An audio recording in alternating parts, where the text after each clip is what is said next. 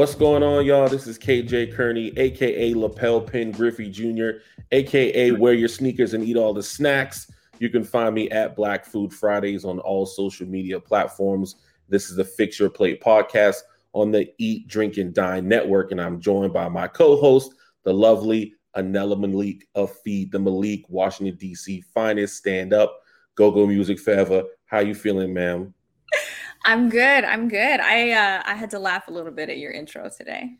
I wanted to do something a little different because we're going to talk about something a little different. Me and Anela, we talk offline all the time.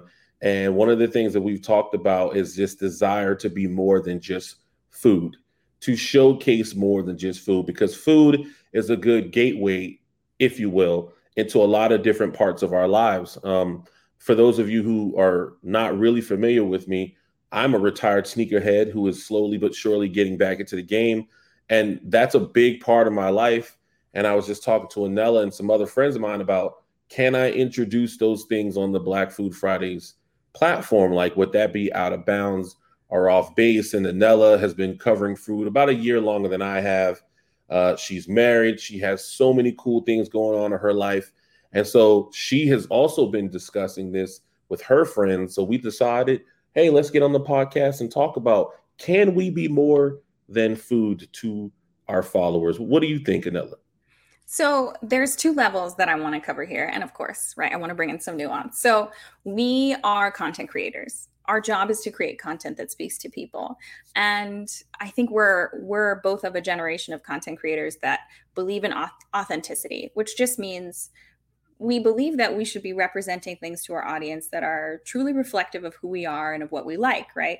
I know that you are open to giving critical feedback on your page. I tend to be more reticent because I I don't want to I saw something really good on Twitter someone said, you know, if I go to a restaurant, I don't like it, I don't write them a bad review. I just don't write about it because I don't want to judge this place based on one day, one moment in time that may or may not be reflective of who they are. So I tend to take that approach to negative criticism on my page.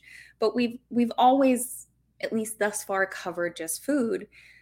I think we cover it in a way that touches on history and culture and you know and even power and and these other societal issues we think are important but as you said kj we're interested in other things.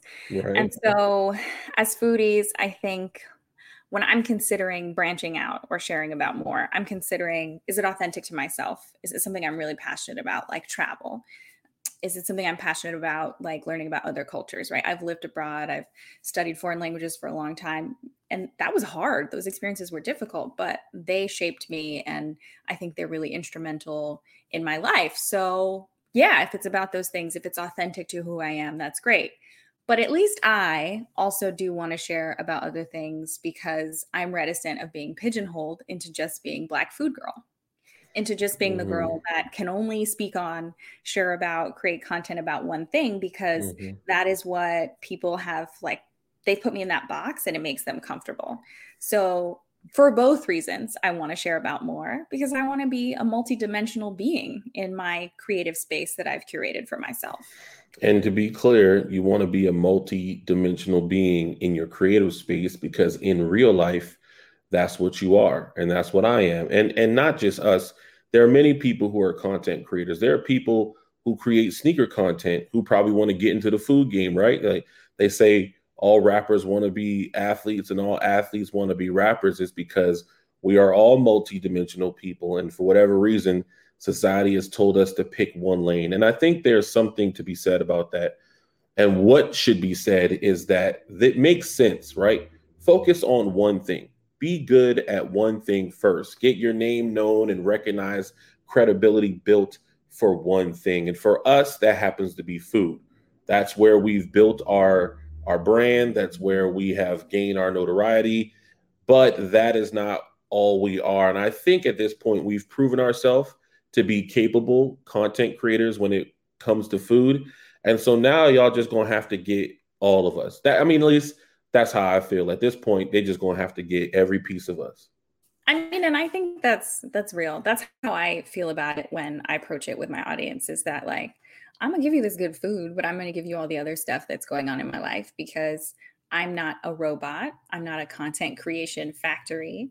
I want to be able to share about things that I'm passionate about, everything from sustainability to food, uh, things that I care about, and things that I am you know trying to incorporate into my regular life and i am married and i do have pets and i do love to travel and i have a huge family and you know i love to read and now i'm like really enjoying boxing and that's something i've been doing just this month that i'm like i okay. can really get into this yeah. Um, and i want to be able to share all of that with my audience because i i started feeling trapped frankly about six months into being full-time uh, trapped by Feed the Malik, the you know black food content creator who curates things for people who want to easily spend their money with black owned businesses.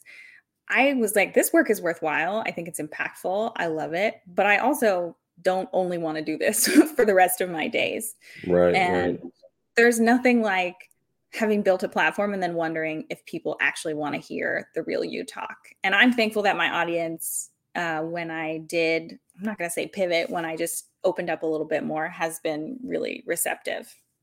Yeah, I um I think that's a great point. You know, covering black food is amazing.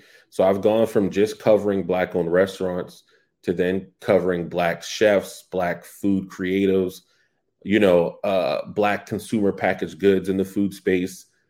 But Black Food Fridays is a great, I think it's a great concept. There's so much more to explore within the food realm. But like I just bought my first black owned watch, right? Or a watch from a black owned company. And I I'm not a watch person. So this is like my first ever real adult watch in my entire life. I'm 38 years old and I just bought my first real watch. And I absolutely love it. And it's a black owned company. And I'm like, yo, I want to showcase this on Black Food Fridays, but I've been hesitant to do so because I'm like, you know, is that going to open me up? I'm not afraid of criticism, but I also don't want to look like I don't have direction. You know, I'm more concerned about looking rudderless than I am concerned about people, you know, getting mad at me because I have multiple interests in things. Um, you know, we already talked about the sneakers, we talked about the watches that I'm into. If you could pick, Anel, I'm gonna put you on the spot. If you could pick a brand that has nothing to do with food or a category, if you don't want to be specific and say a brand, what is something that you really want to showcase on the Feed Feed the Malik uh, platform that you really haven't up to this point? So it's not necessarily a brand, right? I have a couple brands in mind that I would love to work with, but none that are like lifelong dream, you know. Um, I tend to not be super loyal to particular brands. I tend to use things that work for me in the moment, based on how my life is going, based on my priorities at the moment, which I think is how all of us shop and consume, really. But it would be travel. It really would be. And I think it's it's going to be an interesting transition for me because so many people who found me in the last year found me because of the food things that I have done during COVID, especially. And that's because I wasn't doing very much else in my life. I didn't feel like it was responsible to showcase travel to tens of thousands of people when the CDC said we should be traveling. I was trying to be as responsible as possible because I do realize that I have influence and I wanted to use it responsibly. But for those newer folks who just found me during that period, who didn't know me when I had a very small following and I was living in Jordan and traveling to Lebanon and going to Egypt, and you know, I went by myself to Brazil and I have traveled alone extensively. I did four days alone in, in southern Spain because I felt like it and I left Ahmed behind and I just ate churros and like wandered around and drank wine. You know, those experiences are really freeing, especially for me as a woman and a woman of color but they're they would be completely new for my audience now. Um, and I know that some people might drop off when I start sharing more of that. Uh, but it's that's my life. That's those are things that have always brought me joy, and I'm not going to stop just because food is the thing that people follow me for. Of course, I will showcase the food when I'm on a trip, of but course. restaurants change. You know, by the time someone gets to visit a place that I recommended, it might be four years from now. And the things about travel that I think are more important and a little bit more permanent are how it makes you feel, the challenges that travel can provide you, right? Being alone, not knowing how to navigate, not speaking the language, you know, having to figure out a new currency, all those things which are just like slightly unsettling and I think cause us to grow. And, you know, things like figuring out the parts of your own culture that you maybe had accepted before but realized, oh, I actually don't like this. I think we should we could do better in this way. All of those things are things that travel teaches us about. And so I can't wait to travel more, both domestically and internationally, and share that with people some people might drop off, but those are things that are important to my life and are important to my husband's life as well, right? He's very much um, kind of in the same vein with travel, and we've done it together for the whole time we've been together. So that's not going to change. I would definitely add travel to my list. As outside is opening up, I'm doing a lot of regional traveling. So I've been to Nashville, Atlanta. I'm going to go to Savannah, Georgia this summer uh, Charlotte. I've been in Charlotte, you know, DC, Baltimore. Um, but you know, it's a wide world out here, and I want to showcase that. And I definitely want to showcase, as you mentioned, the food that's in these respective cities, um, specifically the black food options that are there. But you know, in order to get there, you have to travel. So why not make content around that as well? Um, I want to also, I've said this already. I'm going to say it again, just in case anybody's listening. Sneakers, bro. Like I'm trying to be the food guy that does a sneaker collab with there's many brands, you know. I mean, there's even brands that aren't mainstream that I'm really, really feeling right now. And it might be easier actually to work with some of those brands than it would be to try to go after a Nike or a Jumpman. Uh, just because I really enjoy sneaker culture. Like I, I enjoy discovery. I enjoy, I enjoy, excuse me, like uh, the curation of style what I don't like about sneaker culture, the reason, part of the reason I retired, one, I was spending entirely way too much money, very reckless. Um, but number two, it just felt like sneaker culture had dissolved into this thing where it's just about who can buy the most hype SKUs. And for those of you who are not initiated, SKU is basically a product's item number. So who can order or who can possess the hottest sneakers of the year? When I was growing up, it felt like sneaker culture was much more about your own curated style. Like, for instance, I'm going to go ahead and do one of my shout outs now. Uh, Dr. Jermaine King, he is a professor of English at Johnson C. Smith University, which is an HBCU in Charlotte. Um, and he's a huge fan of Patrick Ewing sneakers. Like, that's his thing.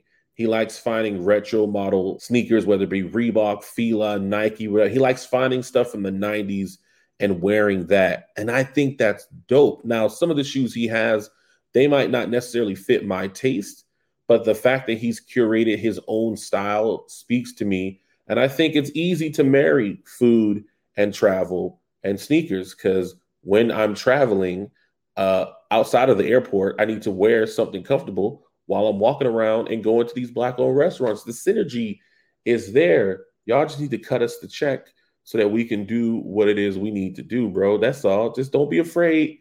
Go ahead and let Anela create a campaign where she travels around the nation.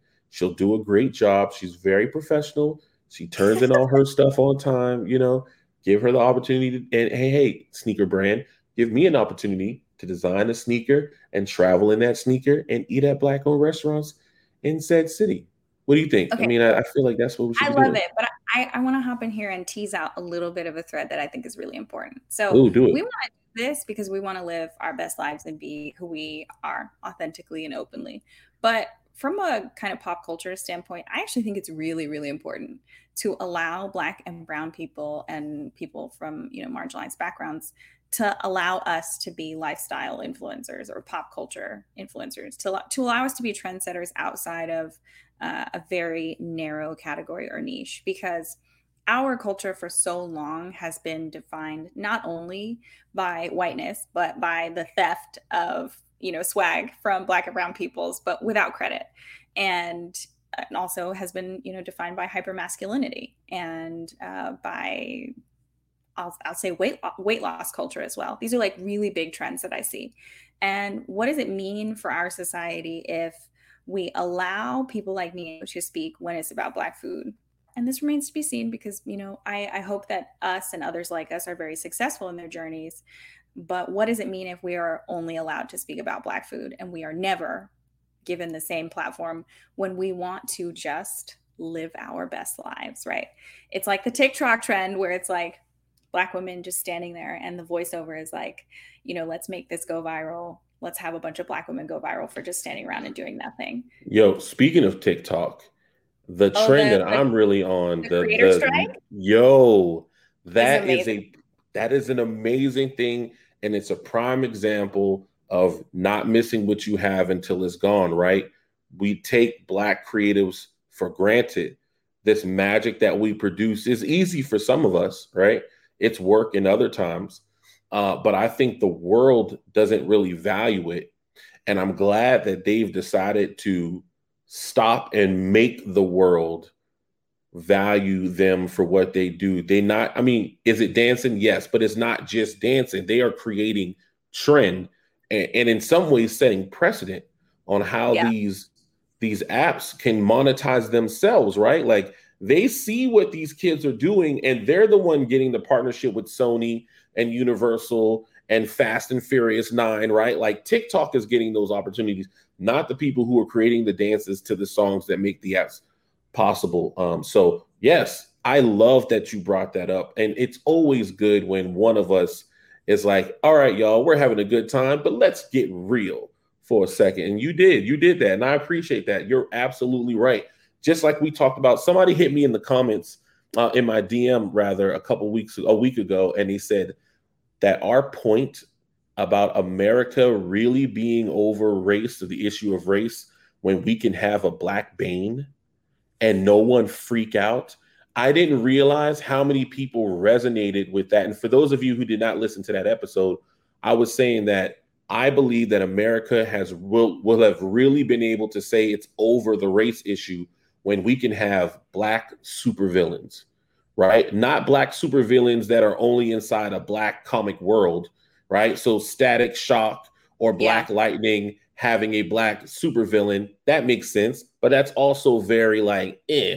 I'm talking about like Batman having to face Anela, right? Like Anela, the Lex Luthor who looks like Anela, the black woman with a bajillion dollars in henchmen and airplanes and bombs and lasers who's ready to destroy the world because he's like, you know what? You white people don't get it. You're always going to be racist. We're going to blow up the world. Like I want that level of of of villain to exist. And some uh, matter, matter of fact, multiple people hit me up and was like, bro, that was such a beautiful way to explain how far America has to still go. And what you said is akin to that because you don't see a lot of black people who get to be lifestyle bloggers or lifestyle influencers. They are foodie influencers, right? Influencers. They are athletic wear, sneaker. They're very defined in what they do. There are very few of us who can like do a campaign with Pepsi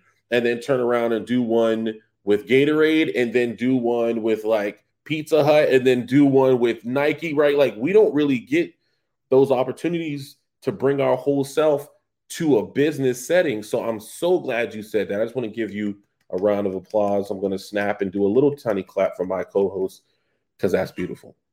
Well, I think that's a good point to end it on. I think about this a lot. I think about what does it mean, even for me in the public space, to show up as my full self when people have, I'll say, frankly, some people have expressed that they don't like that. Like they want the food, but they don't want the rest of me. And you know it might limit my career. That's just to be frank. Um, but if it Not does then i don't want it. Yeah you're gonna win. Thank you all so much for listening to this episode of the eat your uh, of the eat your plate the fix your plate podcast on the eat drink and dine network i'm kj kearney you can find me at black food fridays on all social media platforms that is Anela Malik, my co host based in Washington, D.C. You can find her at Feed the Malik on all social media platforms. After you listen to this, please like, follow, subscribe, write a comment if you allowed to write a comment on your platform of choice. And more importantly, share this with all of your foodie friends so that they can find us and they can pull up a plate and a table and a and a and a place setting and all that stuff while we have these digital dinners and, and fix themselves a plate. Peace.